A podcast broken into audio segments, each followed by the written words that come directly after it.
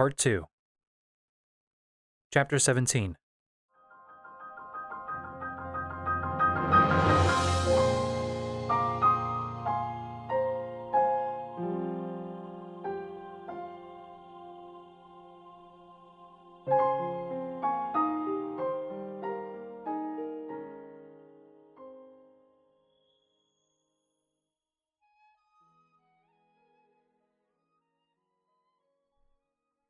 Death Mountain loomed large and imposing over Link as he gazed at it from his perch atop the Lanayru Tower. The volcano stood tall in the middle of a red, craggy landmass. The green of Zora's domain and Hyrule Field faded, giving way to the red dirt and rock. The path, from what he could see, led into a series of switchbacks that winded their way up the mountainous terrain until, finally, reaching the base of the volcano. He could see the divine beast. Vah Rudania. He hadn't seen it before, but that's because his visibility had been hindered by the rain that had hovered over Zora's domain. He could see it now, though. A massive lizard like construction that walked on the steeply sloped surface of Death Mountain as if it were nothing more than a gentle hill. It seemed unperturbed by the jagged lines of magma that flowed down from the open maw of the volcano. As Link watched, the distant divine beast paused, lifted its head, and opened its mechanical mouth in a silent roar. He frowned Ruta had controlled the weather over Zora's domain and had just recently started acting out. Was that a coincidence? Or was there something more sinister happening? Was Rudania acting out in a similar manner? And if so, what power did it have over the land? Link sighed and reached down into the small package sitting on the floor of the Sheikah Tower next to him. He carefully unwrapped it, revealing dried strips of lamb and a few carrots. He'd picked this handy meal up at Kakariko Village several days prior, before riding out of Zora's domain. He wondered if he should make any more trips to Kakariko or Hateno, now that he had unlocked the tower in this region, enabling quick travel between the two.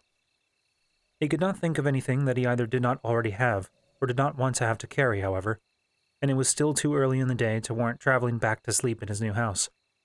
A house purchased, of course, through the loan of rupees by a very old Sheikah and a young girl's body. While he ate a carrot with one hand, he used the other to navigate through the menus of his Sheikah slate, activating the telescope rune. He lifted the Sheikah slate one handed up and peered through its translucent screen at the path winding up towards Death Mountain. After a few moments, he found what he was looking for a small settlement at the base of the foothills, right before the path transformed into the switchbacks. It was here that most of the trading to and from Death Mountain was done, from what Link had been told.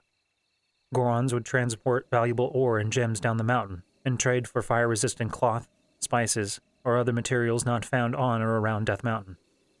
Or, at least, that is how it once was, before the calamity. Now, however, no one that Link had talked to really knew what he would find. From this distance, Link could not see any movement within the settlement.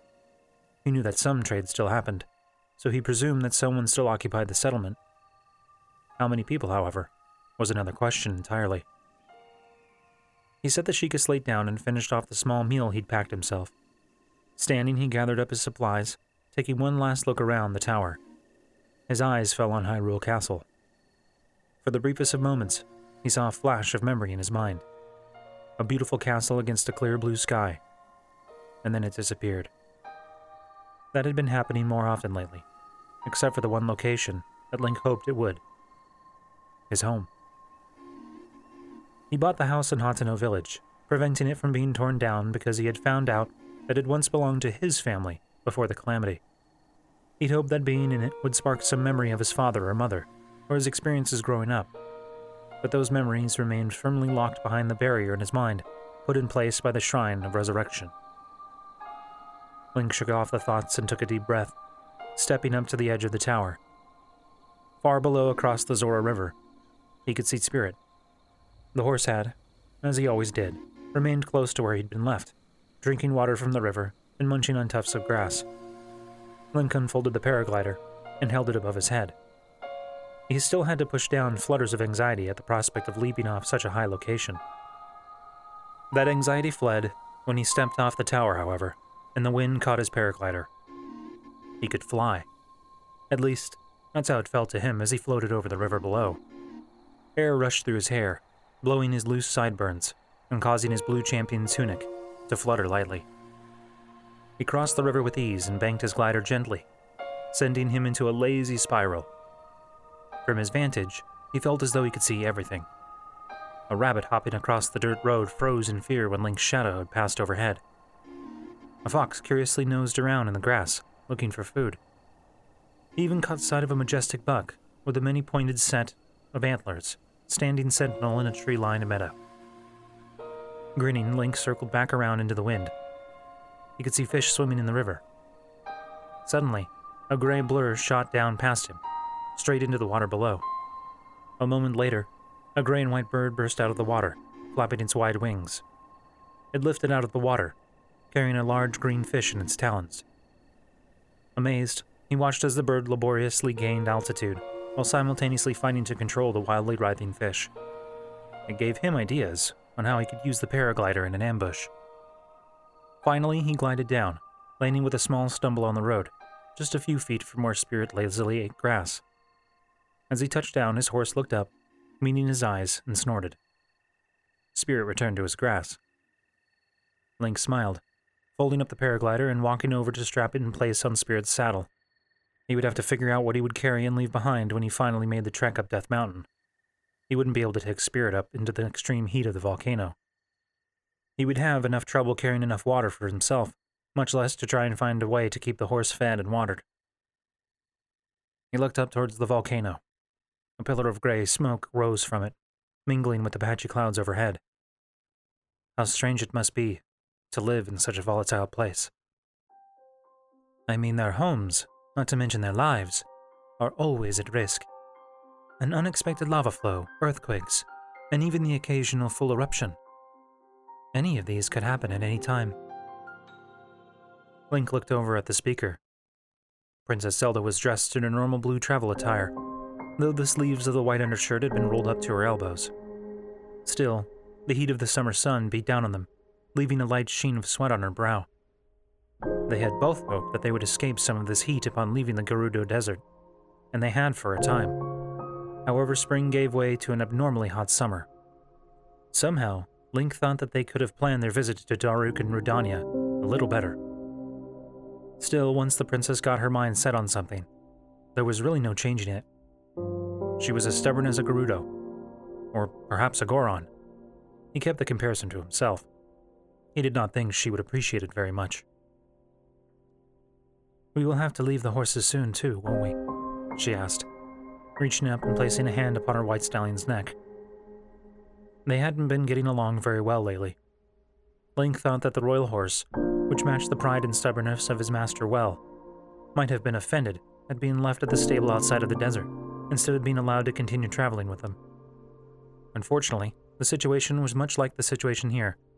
It was too hot, and there was too little water to rest the horses. He would have to try and give her some advice on how to ease the horse's wounded pride. That was, if he could figure out how to do so without wounding hers in the process. Well, her voice had grown sharper, drawing his attention back to her. She raised her eyebrows, irritated green eyes clearly demanding an answer. Link opened his mouth to do so.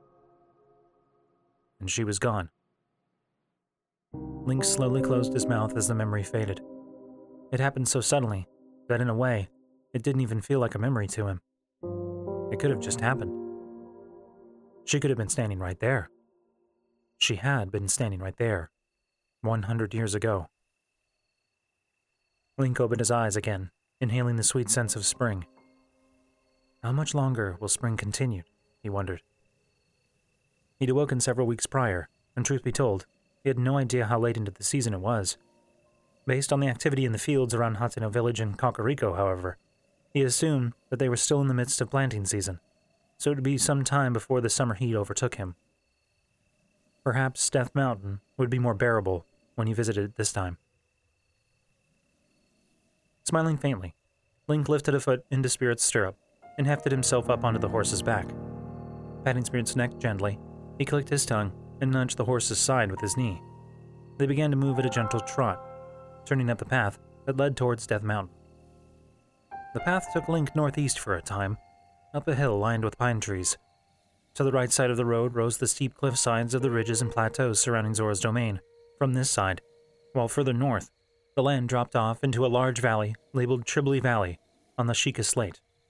The hill seemed to mark the border between the more lush and verdant areas of Hyrule Field and Zora's domain, while the earth in the valley grew redder and the grass sparser. As he rode Spirit, he began to notice other signs of habitation. There were noticeable tracks on the road, left by boots, hooves, and cartwheels. While the ground was now dry, it had only recently been thick mud as a result of the rains from Zora's domain, leaving many of the tracks deeply set in the packed dirt. He did see the other tracks too. Tracks that he thought might belong to the Lizalfos, Bokoblins, or the larger Moblins. But these were rarer and further spread out. Seeing the signs of life bolstered Link's mood as he climbed the hill. Though he didn't see anyone else on the road, the fact that others did still travel it meant much to him. What would it be like if he successfully defeated Ganon? Would the kingdom of Hyrule rise again, or would another nation rise in its place? What would come of the Zora, the Rito, and the Hylians? Kass and Sidon both had lamented the fact that their races were so insulated from each other. Would that change after Ganon was defeated? Could it change before then? Could I do something to change it? Link thought, as he looked up at the cliffs to his south. Azora seemed more amiable to outsiders now. Were the Gorons as unwelcoming as the Zora had been? Link pulled out his Sheikah slate, gazing down at the smooth black surface of its screen. He opened up the image gallery and began to slowly scroll through the dozens of photographs that Princess Zelda had left on it. As he flipped through images of flowers and fauna, of landmarks, and the people that she obviously cared for, Link was struck by a sense of wonder at the level of insight this simple device gave him into her character. He still knew so little about her, yet he thought that he could guess at her personality from this. He thought that she must have been a patient person, warm to the people around her. He thought to his brief memory of her earlier in the day. She was intelligent and studious. She loved the land and the people within it. He'd thought of her as stubborn, but why wouldn't she be? She was a princess, after all. But more than that, it seemed to him that, in that brief memory, she had spoken to him simply, and with no airs of royalty. It made him think of the way Sidon interacted with his entourage. Had Princess Zelda been as relaxed around Link as Sidon was with his guards? He landed on the image of the princess dressed in her white gown and standing before the pool of water. Her expression seemed sad, but she still smiled. What was she thinking in this moment? Was she hopeful for a future without Ganon? Was she fearful for the eventual confrontation? What did she see when she saw Link? Did she see a hero? A guardian? A friend? He wondered if she could see him now. The morning gave way to the mid afternoon by the time Link reached the fork in the road. He still hadn't seen anyone on the road as he traveled, but that was no longer surprising to him, after all of the travel he'd done since waking. After consulting his map for a time longer, Link turned Spirit to the right, away from Death Mountain, and towards the Akkala Highlands. Purah had not had any ability to fix his guardian sword when he brought it to her. Well, he supposed she very well may have been able to fix it, but she flat out refused, stating that her research was in ancient Sheikah technology and guardians, not weapons and armor. Then she told him to go see Robbie if he wanted to get his sword fixed. It's like they're not in any hurry for me to save the world, Link thought with a wry smile. But the detour would only take about a week, by his estimation on the map. He was worried about his ability to harm the creations of Ganon without one of the strange energy weapons, though. It would not be good to go into the fight unprepared, assuming a similar creature occupied Rudania. Shortly after the fork, the road transitioned from dirt to one of old brick. Many of the bricks had long since been overgrown with grass or covered with dirt, but he could still see many of the gray bricks underneath the overgrowth. Spirit's hooves clip clopped loudly enough to echo off the sheer cliff face to Link's right. As they continued up the hill, Link saw a lake spread out below him, and in the distance, the trading post in the foothills of Death Mountain. With sudden and abrupt certainty, Link knew that he'd traveled this road before. While he saw no flash of memory to accompany this feeling, he knew that he had walked this road alongside Princess Zelda. He could almost see her on her white horse, riding alongside him. Perhaps she would be taking photographs with the Sheikah slate. Out of curiosity, he pulled his Sheikah slate out again, checking for any photographs from this location, though finding none. Still satisfied with the sense of rightness that he felt, he continued on, his head held high. That evening, he made camp just past another fork in the road, in the midst of some old ruins that he thought might have once been some kind of watchpost. He found a few rusted shields and broken spears that told him as such. As he looked around for wood for a fire, he found other signs of life in the area. The faded and tattered remains of a flag mostly buried under the rubble, the remains of an old bed, and a broken cylindrical telescope. More worrisome, he found indication of other more recent inhabitants as well. Old cook fires, picked apart animal skeletons, and a roughly carved wooden club. Clearly, bokoblins had made camp here before, as well. The thought of it made Link's skin crawl, and he proceeded to do another loop around his small camp, crouching low and looking for any fresher signs of the monsters. Though he found nothing recent, there were plenty of indications they had used it in the past. Tonight, however, Link was alone. He did find out what happened to the watchpost, though. As he rummaged around for any fresher signs of bokoblins, he came across the broken leg of a guardian. Just a single leg, but it told him what he needed to know why this place had been reduced to little more than rubble and the old remains of its foundation. Perhaps the soldiers here had put up a fight, even managed to take a guardian's leg off, but it hadn't been enough to stop their wave of destruction. This wasn't like the Temple of Time, or even Fort Hateno. No guardian corpses littered the ground here. It hurt Link to think of those forgotten soldiers, fighting, perhaps to save their home, as he had done all those years ago. They had likely fallen, just as he had. Link returned to his camp, carrying what broken pieces of wood he could find among the ruins. He cooked the last of the salted fish that the Zora had given him on his cookpot, adding a few spices and herbs that he had picked up in Hateno village. The meal turned out well, though he thought that he could do better with the mixture of spices. Either way, other than some of the travel rations he had packed from Hateno village. He would need to start hunting for meat again tomorrow, if he wanted to have anything beyond jerky and mushrooms. It took him some time to fall asleep that night, mind plagued with thoughts of scared soldiers desperately trying to fend off advancing guardians.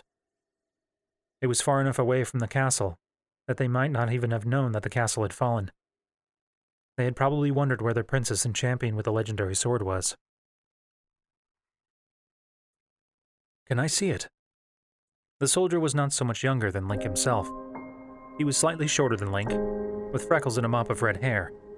He had left his spear resting against the wall of the barracks in his haste to meet the man who wielded the sword of legend. In truth, Link would rather not pull the Master Sword out to show every young boy and girl that dreamt of someday being a hero of Hyrule, but it seemed wrong of him to refuse the boy's request. After all, how long had it been that he had been just like this boy? He hadn't been a soldier, rather. He had been a squire in service to a knight. But he dreamed of being a hero all the same. Oh, how he sometimes wished he could have gone back and slapped his younger self. Link reached over his shoulder, pulling the Master Sword out of its scabbard. As always, it slid free with ease, as if it were eager to be out of its confines. The young man's eyes widened as he took in the brilliant blade and its purple hilt. It was a magnificent weapon, unblemished and always sharp. It was perfectly balanced, just the right weight, and the exact length that he needed. It was unfortunate, then, that carrying it provided to be such a burden. Would you like to hold it? Link asked, his voice quiet. The young man looked up at Link in surprise, and after a moment of hesitation, shook his head. Oh, no, Sir Link. I couldn't. I didn't think that the sword would find me worthy and I've heard the legends of what happens when the Master Sword does not find someone worthy. Myths. So far, in all of Link's short time wielding the Master Sword, he had yet to see it sap the life out of someone who touched it. Still, though, he would not push the matter. Nodding, he returned the Master Sword to its scabbard. The soldier's eyes followed it hungrily. He looked like he wanted to ask more questions, but then appeared to decide otherwise, thanking Link and retrieving his spear.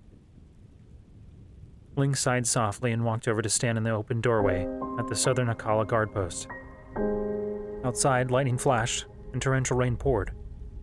He and Princess Zelda had been in Goron City for the last week, helping Daruk master his control over the divine beast. Two days before they departed, a man had arrived, bearing a message for the princess, informing her of a new discovery that the doctors Purah and Robbie had made in the Akkala Highlands. Her original plan had been to visit Mipha in Zora's domain to get an update on her control over Ruta, but that, it would seem, could wait. It had been Link's hope to reach the citadel and rest there for the night, as it was far more defensible than this small watchpost. But at least Princess Zelda had agreed to take the guard captain's quarters for the night. He had spoken with the captain, and the old soldier had readily agreed to post guards outside of her door. Link would take up that post later in the night, when he knew an attack would be most likely. She would likely be irritated to see him standing guard when she woke in the morning. She never liked when he posted guards outside the door, after all. Still, he was her appointed knight and would not shirk his duties, even when in a supposedly safe location.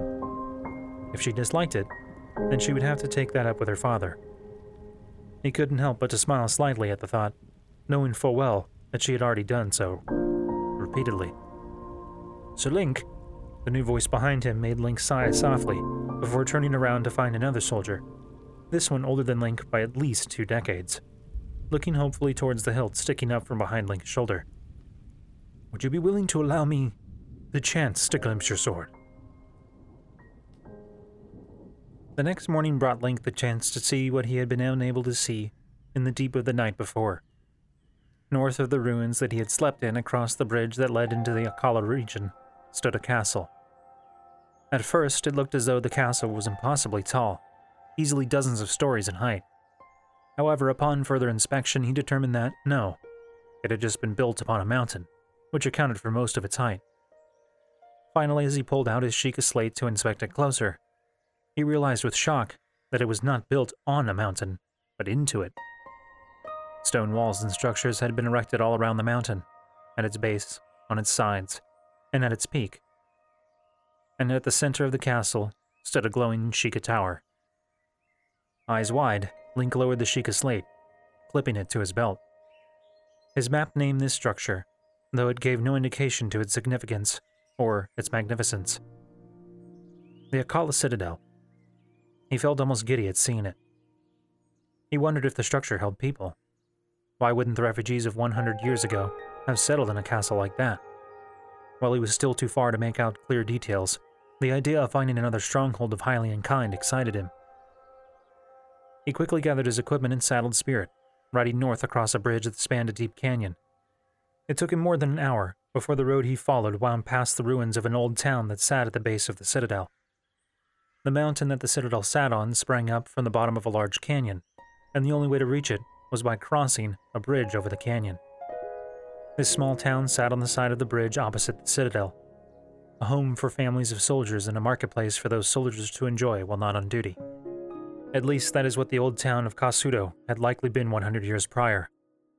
Now, as Link turned off the road that led past the town and rode through the shattered gate that had once protected the town, he found it to be a lifeless husk. It was much like the other ruins he had found on his journey. Many of the buildings had been destroyed beyond recognition, while those that still had standing walls were still in no condition to be lived in. But what of the citadel? Had it stood in the face of the Guardian attack? Link's earlier hopes had begun to fade as he saw the state that Kasuto had been left in. But they were dashed as he stopped at the foot of the bridge that led across to the Akkala Citadel. The bridge that crossed the canyon had long ago collapsed, leaving Link with no way of inspecting the Citadel in person. From what he could see from here, however, told him all he needed to know. Like the Temple of Time with its side that made it look whole, the Citadel also looked unblemished from one side, while the other revealed the destruction that it had suffered. Dead guardians were visible all over the Citadel. Some of them lay in heaps at the bottom of the canyon, while others had been frozen in their ascent up the mountain, spider like legs still somehow clinging to the rock after 100 years. Those that had gotten into the fortress, however, had clearly done the damage they needed to. He could see guardian corpses in the middle of the destroyed walls, having breached the defenses of the fortress before finally being defeated. That alone would not have meant the citadel was lost, of course, but the presence of the substance that Impa called malice likely did. He could see the strange purple substance, the same from within the divine beast, oozing out from within the citadel, sliding down walls and covering floors. He doubted that any Hylian would be able to cohabit a place with the substance. With a sigh, Link prepared to turn back and continue on his way when movement from the citadel stopped him. He looked back and frowned as he saw something, hovering in the air near the Sheikah Tower. It was difficult to make out from this distance, so he pulled out the Sheikah slate and used the telescope mode to get a better picture of what the thing was. It was some kind of construct made of black metal that hovered via a trio of spinning blades that chopped the air. A single blue eye at the end of a long cylinder hanging down from its inverted body, swiveling around and looking at its surroundings. The flying thing's advanced construction, and the designs on its body, meant that it was unmistakably ancient Sheikah in design, and it glowed with the red light that had invested Ruta. It was a guardian. Different, yes, from the many legged guardians that Link had seen thus far, but its design was clear. Furthermore, it was still functioning. Fear gripped Link's heart as he watched the Guardian hover around the ruins of the citadel, guarding it from anyone seeking to reclaim the fortress or, perhaps, still seeking for any remaining life within it. After seeing the Guardian on the Great Plateau and Fort Hateno, he had assumed that they were all broken down, if not defeated. But here was proof that at least one still survived and remained under Ganon's influence. Link turned spirit gripping the reins in a white knuckled grip. He felt the hairs on the back of his neck stand on end as he turned his back on one of the things that had killed him a hundred years prior. Could it see him from so far away? Would it follow, if it did? Link kicked his horse into a gallop, leaning over the horse's neck and urging as much speed out of him as he could. He sped through the old town, expecting that at any moment he would feel searing heat on his back. As Spirit burst out from Kasuto's gate, Link finally looked back. Nothing followed. The Guardian had not seen him. He pulled his horse to a stop and dismounted, leaning over with his hands on his knees. He shook violently and closed his eyes, trying to force down the sudden wave of nausea that threatened to overtake him. It was too much. Fumbling with his Sheikah slate, he navigated it to the map. His finger hovered over the icon that would teleport him back to Hateno village, back to the house he called his own. But what would that accomplish? Eventually, Purah would find out he was there and come demanding to know what he was doing. Zora's domain, then? No. The eyes of the Zora elders would only grow accusing once more. Finally, he settled on the Great Plateau, the tower. He could teleport there, away from everyone else. No one could reach him there. The Sheikah slate shook in his hands. Finally, with a groan, he clipped it back to his belt.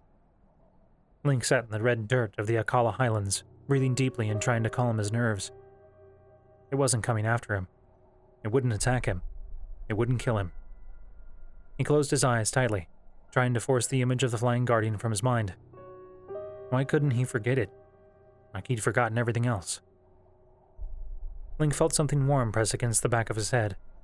A second later, he felt a blast of hot air against his neck as Spirit snorted. Link exhaled slowly, reaching back and patting the horse's warm nose. He opened his eyes again and stood, brushing the dirt off of his pants. He turned, running his hands along Spirit's nose. Thanks, boy. After fishing out an apple from his pack and giving it to the horse, he remounted and rejoined the road, leaving the fallen citadel behind. That evening, Link made camp in a small cleft at the base of a long ridge. Shortly after passing the citadel, the land began to slope down into a deep valley between the ridge and a series of steep hills and saddles. He would have been fine making camp under one of the trees, but a light drizzling rain began shortly before sunset, coupled with plummeting temperatures. It had not been difficult to find a small alcove that provided shelter from the rain and gave him the chance to build a fire. As the wood crackled in the fire, Link leaned back up against the wall of his makeshift shelter. Around him, his various weapons and pieces of equipment were arrayed. He had attempted to sharpen his Zora sword, but found its edge still to be quite sharp. His bow, likewise, was in fine condition and needed no maintenance. He had replenished his arrows in Zora's domain, leaving him with a quiver full of ordinary arrows and several remaining shock arrows as well. His shield had suffered some damage when fighting the beast inside Ruta, but it still seemed sturdy enough, though the red Sheikah eye now had a deep gash across its iris. Absently, he picked up the Guardian's sword, attempting to thumb it active again.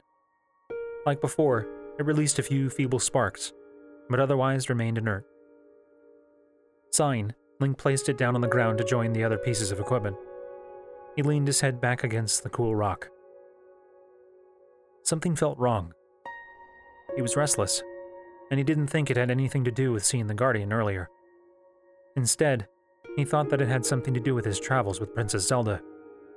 Something about the path he'd taken the latter part of the day. Continuing north into the forest, instead of taking the road that would have taken him down into the wetlands, continued to stick out in his mind. He felt certain that he had traveled this road with Princess Zelda, and that it had been an important trip. Closing his eyes, he tried to locate the source of what he felt. He felt anxiety, nervous energy, fear. But why?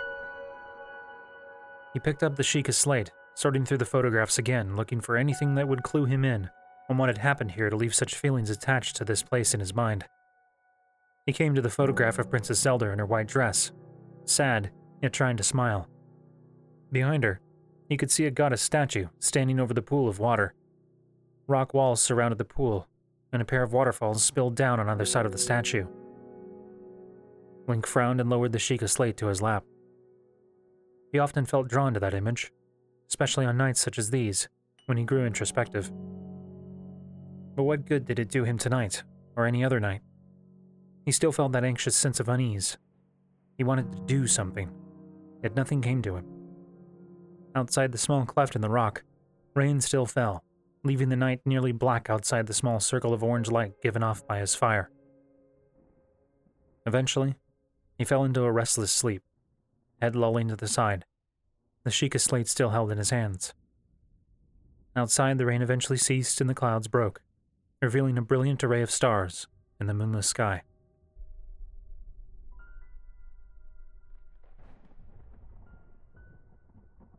Distantly, past the fallen citadel, past the raging volcano and the great river, across the green hills and fields, a princess watched her sleeping knight the best she could from within the place that was both her home and her prison. The beast that she kept at bay raged at the destruction of his blight, a piece of itself that it sequestered away in the divine beast upon its reawakening. Both she and the beast were far more aware of their surroundings now, though she believed that it was still blind to the world outside of the castle. Though many things remained under its influence, her power kept it from the direct connection that it had when it first emerged. She did her best to keep it from sensing Link's presence, for she feared the rage that Ganon would feel at seeing its longtime foe would be enough to break her hold over it. To Ganon, it had long since won. The death of Link and apparent destruction of the Master Sword had all but guaranteed its victory, just as killing her would do the same. Zelda's power would not hold it forever, and Ganon was patient. It pushed constantly against her power, testing her limits, waiting for her eventual moment of weakness. But still, she would endure.